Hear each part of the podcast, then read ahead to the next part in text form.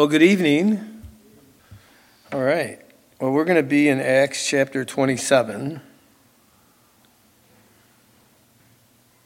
Let's pray. Uh, Lord, thank you for um, our time together tonight. And Lord, we know uh, where two or three are gathered, you're there in the midst. So we pray, God, that you would um, teach us tonight, lead us, and guide us as we go through your word. And Lord, we. Um, uh, Lord, we pray that we would really um, glean from um, this event Acts 27 and just really um, so blessed that you've um, just captured these examples in Scripture for us to um, observe and understand and, and make those applications, uh, Lord, as we go through life. So uh, we thank you so much for that and put our time before you in Jesus' name. Amen. All right, so Acts 27. Just to give you a little background, Paul had just got done with his meeting with Agrippa. Um, kind of put Agrippa on the spot. Agrippa got up, said, Okay, this meeting's over, and everybody left. And he made a statement at the end that if Paul wouldn't have appealed to, to Caesar, he might have been set free, but we know that uh, Paul was um, supposed to go to Rome. That God had told him that back in Acts 23, verse 11, uh, when Paul was in the cell, and you know the Lord came and ministered to him and told him that um, he was faithful in Jerusalem and that he was going to send him to Rome. So Paul um, now is on his way. They're going to put him on a ship and send him to Rome and it's, um, it's going to be quite a ride for Paul, uh, as we'll see. Um, let's see. So, Paul's journey to Rome is um, roughly between 59 and 60 AD. And, um, you know, a question why would um, Luke devote two chapters on describing this trip to Rome? And I, I really believe at least for me, I believe that the key thought is in this text is Luke presents Paul as a, a courageous believer who could take command of a difficult situation in a time of great crisis. Um, totally trusting the Lord every step of the way. So Paul's been saved a little over 25 years. And he's um, he's on his way to Rome. And in Paul's life, we see um, just what it takes to navigate through the storms of life. You know, Paul, um, you guys, I'm sure, have read this chapter at least once or twice over the years. And you know that Paul is going to be going through a, a just horrific storm. And I really believe that Luke highlights this so we could glean from, um, you know, what it takes um, to navigate through the storms of life. You know, Luke uses this exciting event to show how one man's faith can make a big difference for him and for others. You know, Paul, you know, Paul's actions not only saved his own life, but the 276 people that were on that ship with him. Um, there's all kinds of storms that we, we face in life. There's a storm of correction. We, we saw that with Jonah. There's a storm of instruction. We see that in Luke 8 25 when the disciples are rowing across the lake and Jesus is sleeping and the storm comes up and the Lord uses it as an instructional time to show how he could quiet the storm, the power that he has, you know, Jesus being God. Um, the storm of judgment, Genesis 6 with the flood. And then in chapter 27, this is a storm of direction. In verse 26 of chapter 27, you know, Paul mentions, however, we must run aground on a certain island. So this storm literally was to take Paul to Malta to minister to the people on Malta. And as we go through this, uh, I just want you, want you guys to kind of think of the effect that Paul has on the lives of everybody that's involved in this chapter. And kind of internalize that and make the application to yourself because you know what? Um, you know, we can have the same effect in people's lives that we intersect with, we interact with, our own lives, um, as we go through storms. And we're going to see some of the things that Paul did as he went through this storm. And it, it, this storm is like, um, the journey starts out great. Everything's going fine, right? Isn't that like, you know, you wake up in the morning, and everything seems to be going just great. And then all of a sudden, it, the wind picks up, you know, it starts raining or whatever. And, you know, before you know it, you're in the middle of a situation. Paul gives us a lot of insight on how to deal with that. So, just to give, I'm going to give you a, few of the particulars, kind of set the scene. Um, sea journeys in the Mediterranean went from east to west and were difficult due to some of the prevailing northwesterly winds. And when Paul, when he started his voyage to Rome, it was late in the sailing season, and um, you know there was always a chance of an unexpected storm. You know these were just pe- things that people knew. The trip took eight months to go 2,000 miles, leaving Caesarea in August and arriving in Rome in March. So it was a little bit of a, a trip. When they did get caught up in the storm, they were actually driven 500 miles off course. So it's the Lord had to take him, you know, and we, th- we say off course, but that was the course that the Lord wanted them on to get to Malta. So let's, um, let's start in verse 1. It says, and when it was decided that we, so Lucas included, should sail to Italy, they delivered Paul and some other prisoners to one named Julius, a centurion of the Augustan regiment. So Paul's on a ship with other prisoners.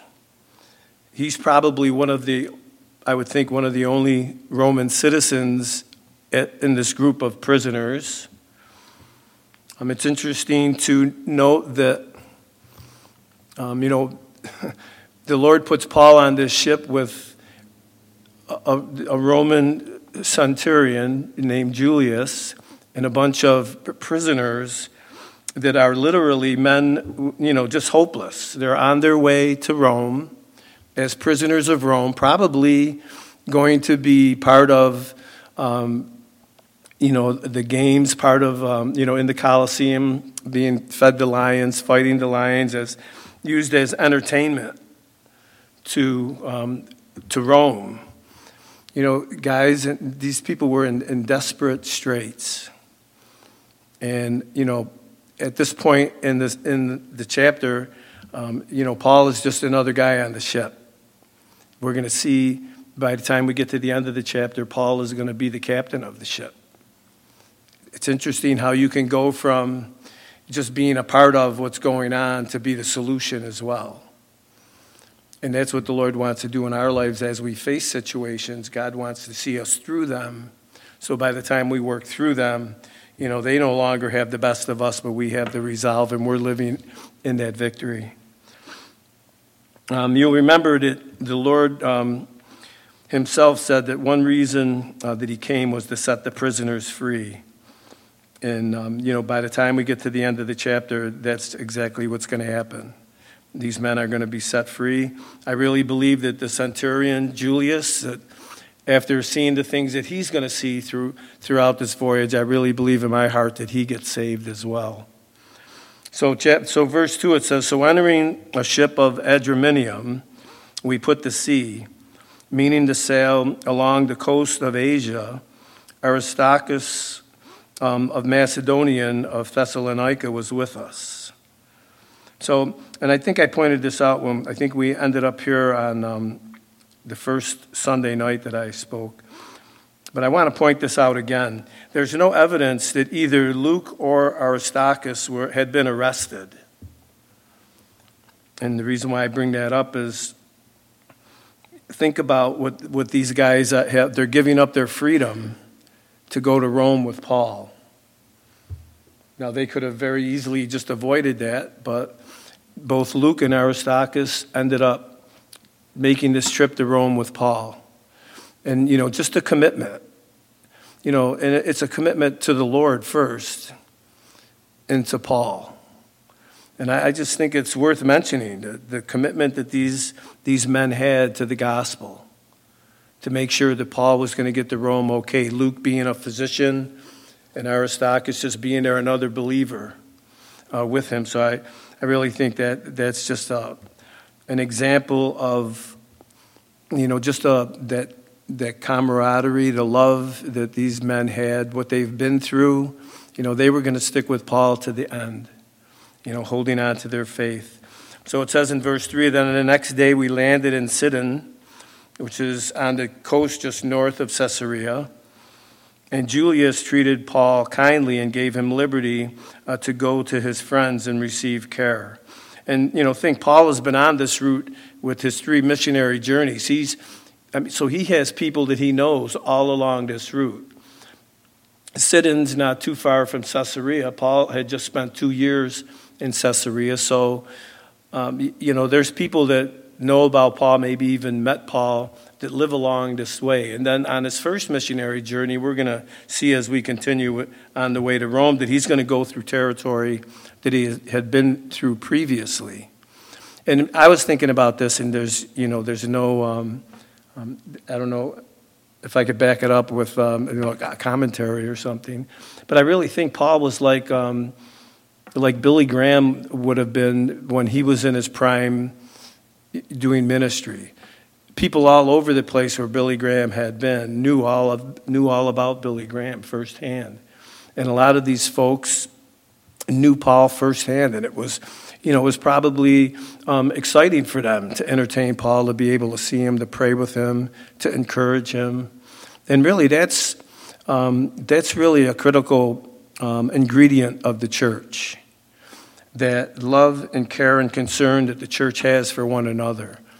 That that, that body ministry one to another is just so important in the church. And I think that it's, a, it's really a strength of the church. Uh, so it says in verse 4 and 5, it says, When we had put the sea from there, we sailed under the shelter of Cyprus because the winds were contrary. And when we had sailed over the sea, which is, is off Cilicia and Pamphylia, we came to Myra, a city of Lycia. And there the centurion found an Alexandrian ship sailing to Italy, and he put us on board. So the first ship that they were on was a smaller ship, really um, not suited for um, the rest of the journey. So they, in Myra, they um, transferred to this um, really a grain ship that uh, probably taking grain from North Africa up through to Italy. Um, it was, uh, it, these ships were huge, 200 feet long. Um, you know, their displacement in the water was like 1,200 tons. Um, they moved real slow, but they were really tough, and they could handle that last leg going um, across the Aegean Sea and up to Rome. So, verse 7 and 8 when, the, when we had sailed slowly many days, we arrived with difficulty to Cnidus it was about 130 miles from, from Myra. The wind not permitting us to proceed. So at that point, they would have went right across around, um, you know, Athens, that part of Europe, and then right straight up to Italy. But because the winds were contrary to that, um, they couldn't do it. So they kind of hung a left and went down towards Crete, and that's what the end of verse 7 says. We sailed under the shelter of Crete off of Salmone. Passing it with difficulty, we came to a place called Fair Havens near the city of Lasea. So things are starting to change now. At first, it was kind of like clear sailing, they switched ships. But now things are getting a little more difficult. The wind's picking up. It's actually preventing them from sailing straight through to Italy so they have to make some adjustments now on the course that they're going on.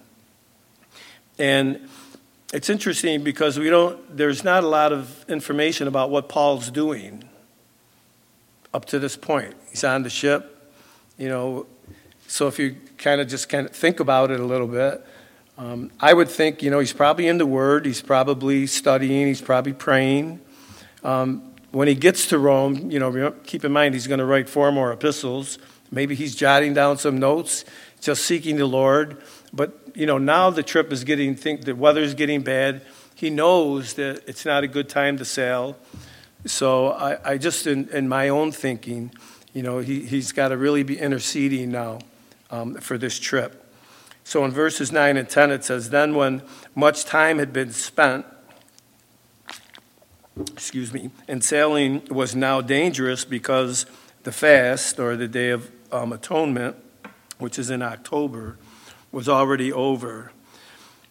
Paul advised them, saying, Men, I perceive that this voyage will end with disaster and much loss, not only of the cargo, not only of the cargo and the ship, but also our lives. So Paul says, Men, I perceive. So I believe that part of Paul's perception was in his time with the Lord, the Lord is speaking to him like, you know, Paul, we're going to have to stay here you know, don't keep, you know, let's not, you know, let's think about what we're doing. And then, of course, part of what Paul is saying to these men is he's speaking from experience. Uh, if you remember Second Corinthians, now Paul wrote this about four years earlier than where we are now in Acts. And Paul said in 2 Corinthians 11, and uh, I'll pick up in verse 25, Paul's, you know, going through his uh, pedigree and through his life. And he says, um, Three times I was beaten with rods, once I was stoned, three times I was shipwrecked. A night and a day I have been in the deep, in journeys often, in perils of waters, in perils of robbers, in perils of my own countrymen, in perils of the Gentiles, in perils in the city, in perils in the wilderness, and per- perils in the sea and perils among false brethren. I mean, Paul. I mean, Paul was always in perils, right? Anybody want Paul's job? But you know what? Paul loved the Lord, and it didn't make a difference. It didn't make a difference what he suffered for the Lord. He was doing it for him. But Paul knew what he was talking about. Paul had been shipwrecked, you know, and the Lord is using him to, you know, he's trying to, to reason with these, these men. So, one other thing, too, just uh, keep in mind mark this verse in your head. If you're not convinced that prayer changes situations, this should help. Okay, something changes between verse 10 and verses 21 and 26. Okay, so they all right, so they're gonna they're they're not gonna take Paul's advice. But something to think about. Are they rejecting Paul or are they rejecting the Lord's direction and guidance? And, you know, sometimes you got to think about that. You know, when somebody that you really know, and you, you know, like maybe you got somebody that you pray with, somebody you're accountable with, um, you know, we, we have to learn to um, pray about the things people tell us. You know, I've, I've had people tell me all kinds of things. And at first, when, people, when I first got saved, I used to think, wow, that's kind of weird. But you know, the, as I started to understand um, more and more about my faith, I realized that, you know, I, I really have to pray about everything that people say. Because, you know, when you get in the habit of starting to just blow people off or you know, not pay attention because the Lord will use people in the church to minister to other people in the church. You know, and it's so important. And these guys here, they, of course, they, they don't, they, you know, they look at Paul as, you know, he's this this preacher who's going to Rome to go, you know, stand before Caesar um, and for his trial. Uh, what does he know about? Um, what does he know about sailing? So in verse 11, it says, Nevertheless, the centurion was more persuaded by the helmsman and the owner of the ship than by the things spoken by Paul. And, you know, that makes sense, right? Julius, the centurion, is going to listen to the guys with all of the experience in the, you know, in, in sailing, right? He's not going to listen to Paul. So he doesn't. In verse 12, it says, And because the harbor was not suitable to winter in, the majority advised to set sail from there also, if by means they could reach Phoenix, and that would be like 40 miles um, west, a harbor of Crete opening toward the southwest and northwest, and winter there. So when they say that um, the harbor wasn't suitable to winter, um, Fairhaven wasn't a big town. Um, it was small. So the sailors decided to try to make it to Phoenix, which was a bigger, more of a major port of Crete.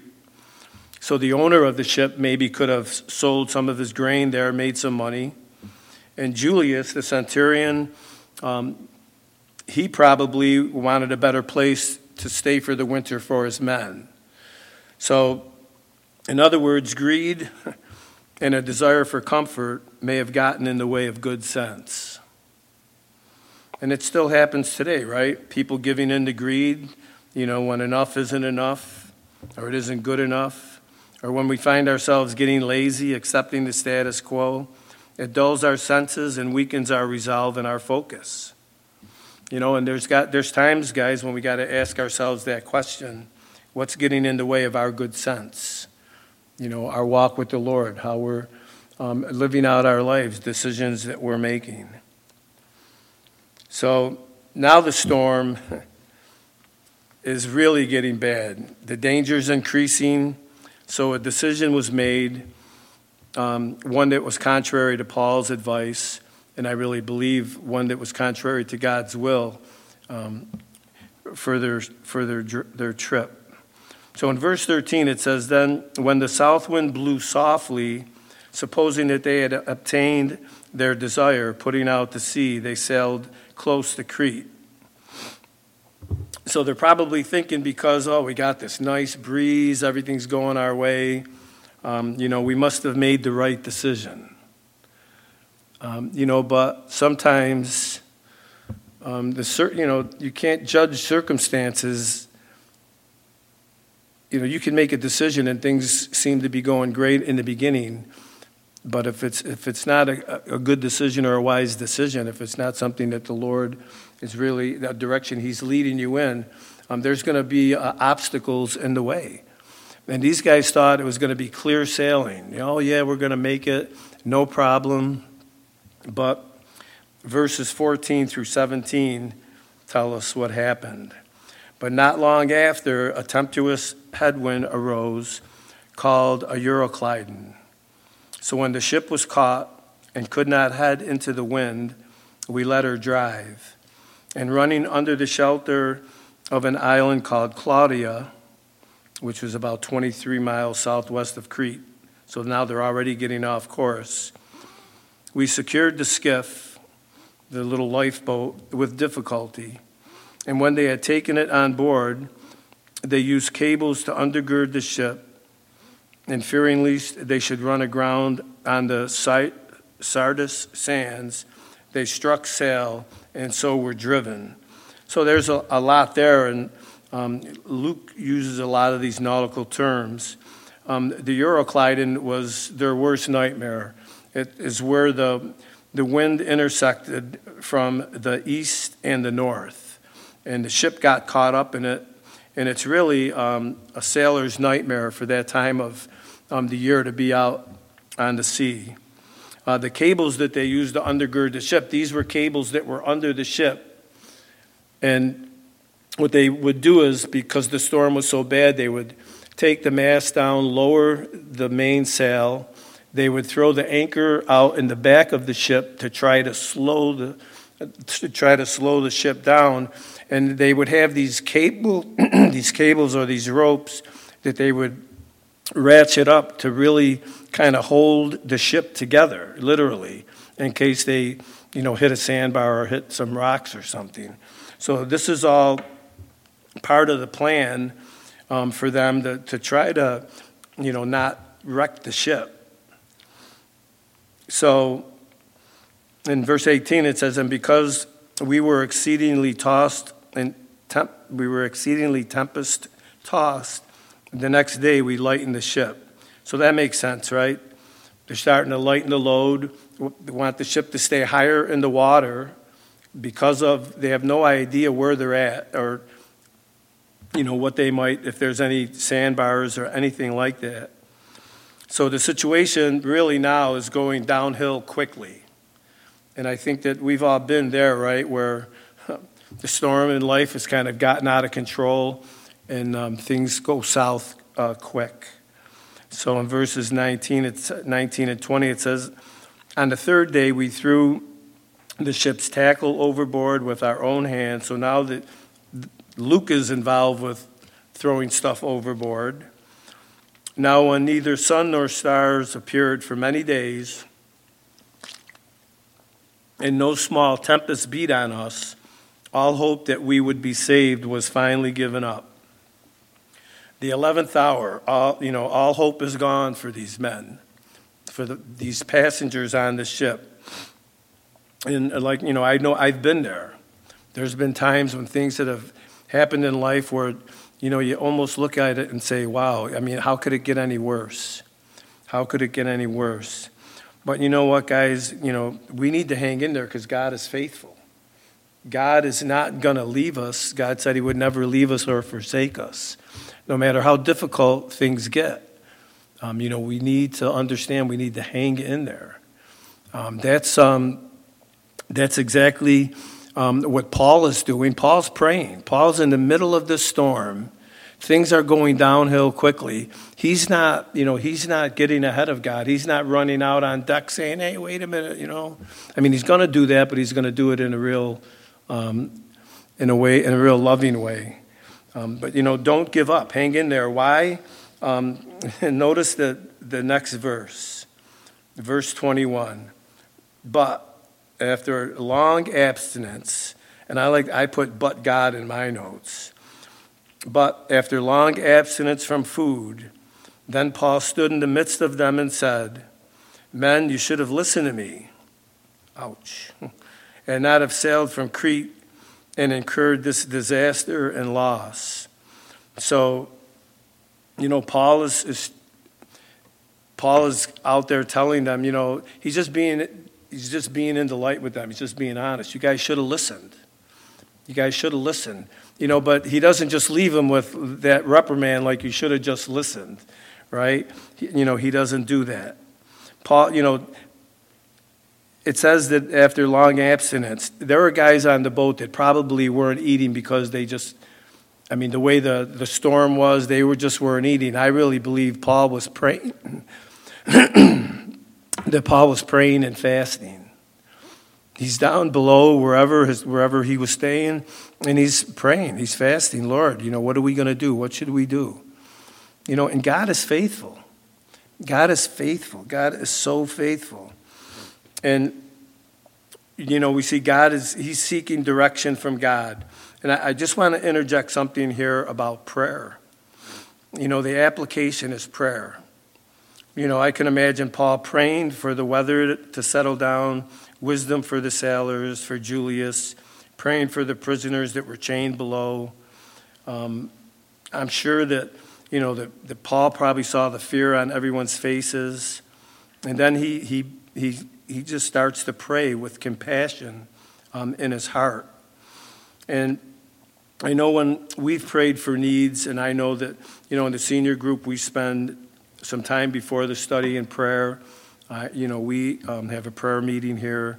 And, you know, you can tell that when people share their needs, they ask for prayer, there's a lot of heart there, there's a lot of emotion. And I think that's was Paul's heart as he prayed. You know, Paul would write in Ephesians 6:18 towards the end of, you know, that section on the, putting on the whole armor of God. He said, praying always with all prayer and supplication in the Spirit, being watchful to this end with all perseverance and supplication for all the saints.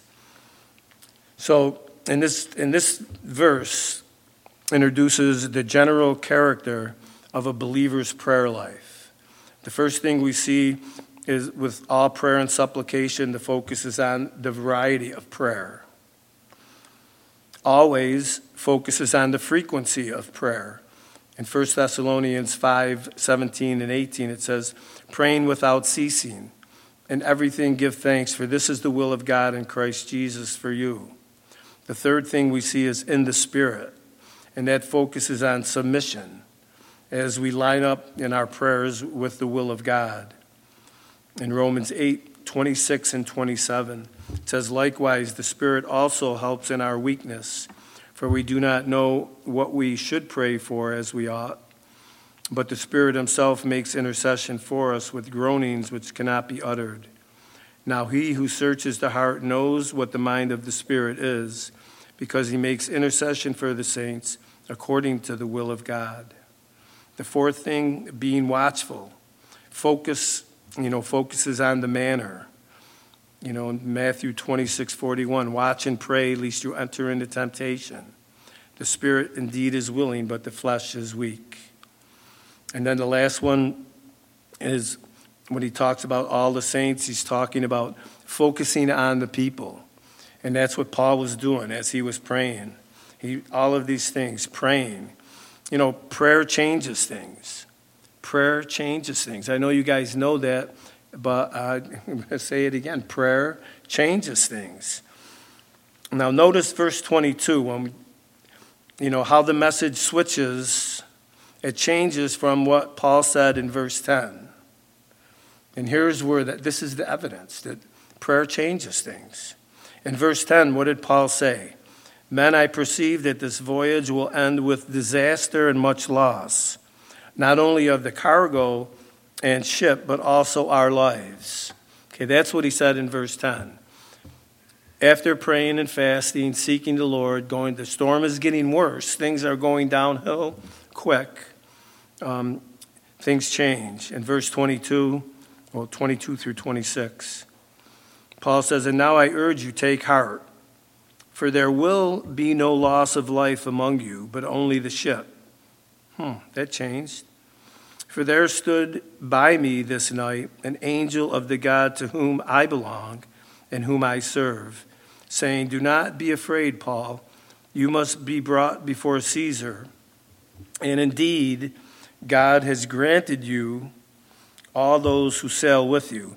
Paul's interceding for the situation for these folks on the ship and the angel is telling him that God has granted you that prayer. God has answered that prayer. You know, all of those that are on the ship. So he says, Therefore, take heart, men, for I believe God that it will be just as it was told me. However, we must run aground on a certain island. You know, and that island we know is Malta, and eventually they're going to make it there. But you know, this part, this verse 26 is really interesting because it's almost like a little prophetic in a sense. Because you know what's going to happen? They're going to end up on this little island. And everybody on the boat's going to understand that, oh, Paul said that, you know, the angel told him that this was going to happen, and it happened. Uh, I'll ask you a question.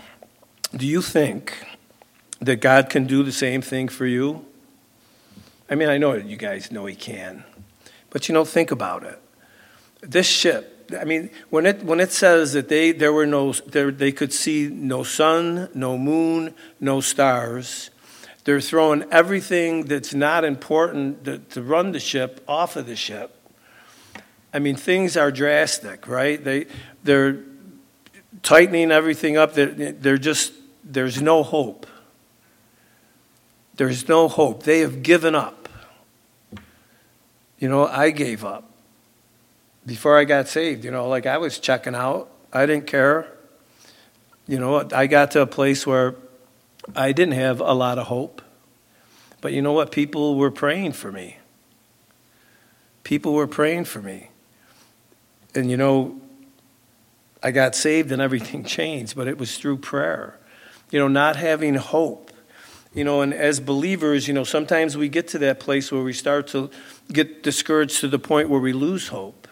But, you know, this is just a, such a clear picture. And I'm so thankful that, um, that we have the complete Word of God because we can, we can look at this account and say, you know what? No matter what I face in life, I don't have to give up. I don't have to throw in the towel because God is faithful. Jesus said that He was the same yesterday, today, and forever. He's the same. As we face the storms that we, that we face in life, what, what did Paul do? He got alone. He prayed. He fasted. He sought the Lord. And God brought the, God brought the solution. God was faithful. He showed up. He showed up. And He'll do it in our lives today. And it's interesting. I, and I was thinking about this how the world benefits from the church. These men on the ship benefited from Paul. They benefited from Paul's relationship with the Lord. They benefited from his prayer life. They benefited from him being faithful and seeking God for direction. And it might not look like it today, but the world benefits from the church.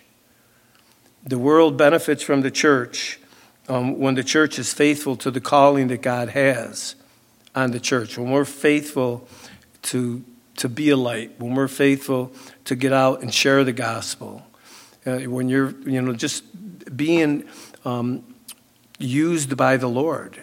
You know, we're ambassadors for Christ, and He wants to use us, not just to hang out in the fellowship hall I mean, and get to know each other, which is good. We talked about that. But God wants to use us out there. God wants to use us day in and day out, you know, in our just our part of our day. You know, so if, I want to encourage you guys to pray because, you know, our is the world benefiting from you being in it because of your relationship with the Lord? You know, that something to think about. I mean, nothing to feel bad about. If, if that's not the case, then work on it. Right? I mean, we can always improve in our, you know, in our ministry. And we all have a ministry. You know, it's a ministry of reconciliation. You know, it's uh, just sharing the gospel. And it comes in a lot of shapes, forms. Um, so please pray. God will, God's faithful. He'll, He'll let you know what he wants you to do for sure. Verse 27 Now, when the 14th night, so 14 days of just helplessly drifting around, had come, and we were driven up and down in the Adriatic Sea, about midnight, the sailors sensed that they were drawing near some land. So, whether they were hearing the waves break on the shore, or whatever, but they were starting to, to really think that they were getting drawing near to some land. And as they took soundings and found it, it to be 20 fathoms, um, when they had gone a little farther, they, shook, they took soundings again and found it to be 15 fathoms. So roughly they're six feet in each fathom. So at first, um, you know, they were probably 120 feet. That's how deep the water was. And as they were going, it was getting less deep. In verse 29, then fearing least we would um, run aground on the rocks, they dropped four anchors, okay, out of the back and prayed for day to come. You know, they're just praying now that, you know, just keep, keep us, Lord, until we could see where we're at you know, because they've been, you know, they've been, they've been in this storm blind for 14 days, not knowing where they were at all. You know, and keep in mind, and they got their directions from the stars, right?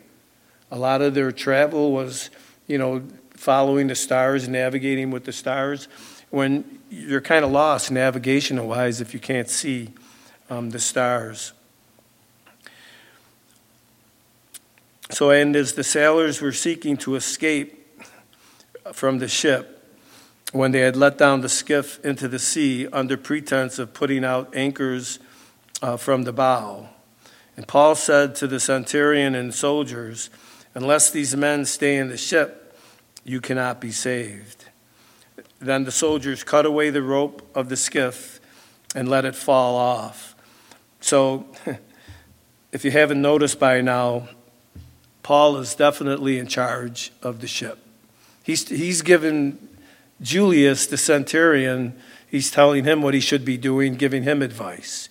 And now Julius is, is accepting Paul's advice, right? It, uh, in verse 9, I think it was, when he perceived that, that they shouldn't go any further and stay, stay in Fair Havens, it was like, uh, you know, thanks, Paul, but we're going to just go ahead. And now he's listening to Paul.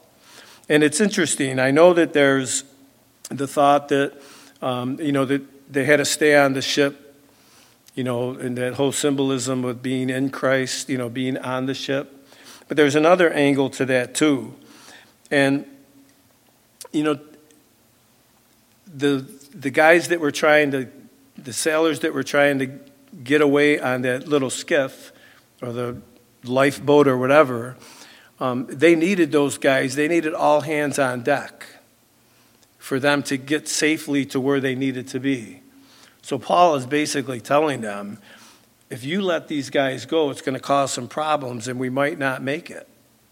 You know, so these guys got to stay on board and they got to do what they're supposed to do to get us where we need to get.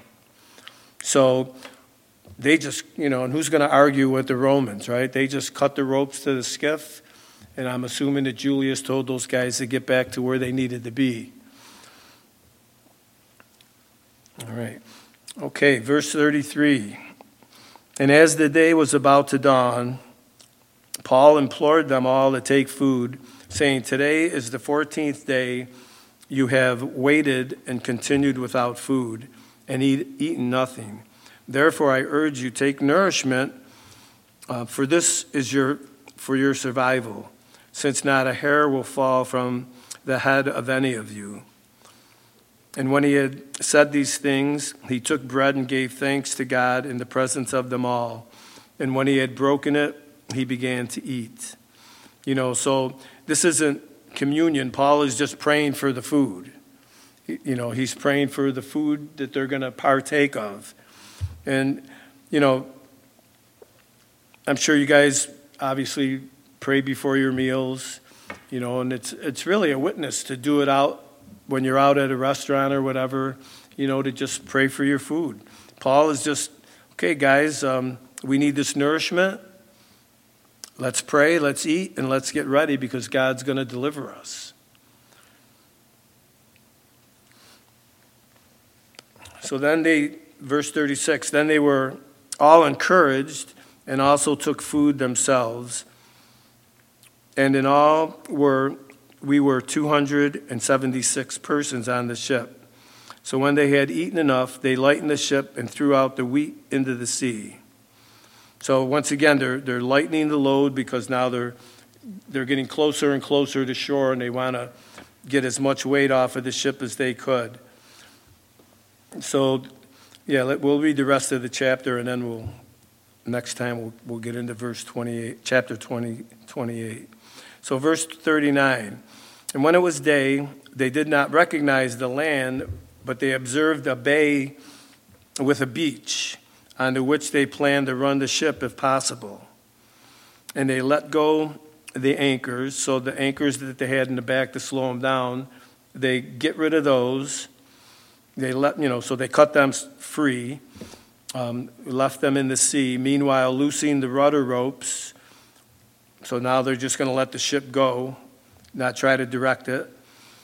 And they hoist the mainsail. Now they're putting the mainsail up so they can get that wind to get them as close to shore as they could. But striking a place where the two seas met, uh, they ran the ship aground, so they hit a sandbar. And the bow struck fast and remained immovable, but the stern was being broken up by violence of the waves. So they're in a pretty bad situation right now, but they're at least could see the land the ship, the front of the ship is stuck in the sandbar, and, and the waves are beating on the back of the ship, so it's starting to break apart. So, but the centurion, oh, let me see, verse 40. So the soldiers planned, 42, The soldiers' plan was to kill the prisoners, lest any of them should swim away and escape. And, it, you know, you have to understand the times there. If there are 50 prisoners, when they get to Rome, there has to be 50 prisoners. Now, it could be 50 dead prisoners, but it's got to be 50 prisoners, or else, you know, th- their, their life could be on the line. So, the plan for the soldiers is to start killing the prisoners. Well, Paul was a prisoner. But the centurion wanted to save Paul, kept them from their purpose, and commanded those who could swim should jump overboard first and get to the land, and the rest, some on boards and some on parts of the ship. And so it was that they all escaped safely to land. So, you know, Julius wants to protect Paul you know, and I really think at this point, you know, he really understands that really Paul is a man of God, that all the stuff he heard about Paul is true. And that Paul really, um, his relationship with God, he just saw the reality of, of you know, Christianity through Paul's life. Uh, so he wanted to um, help Paul, to protect Paul.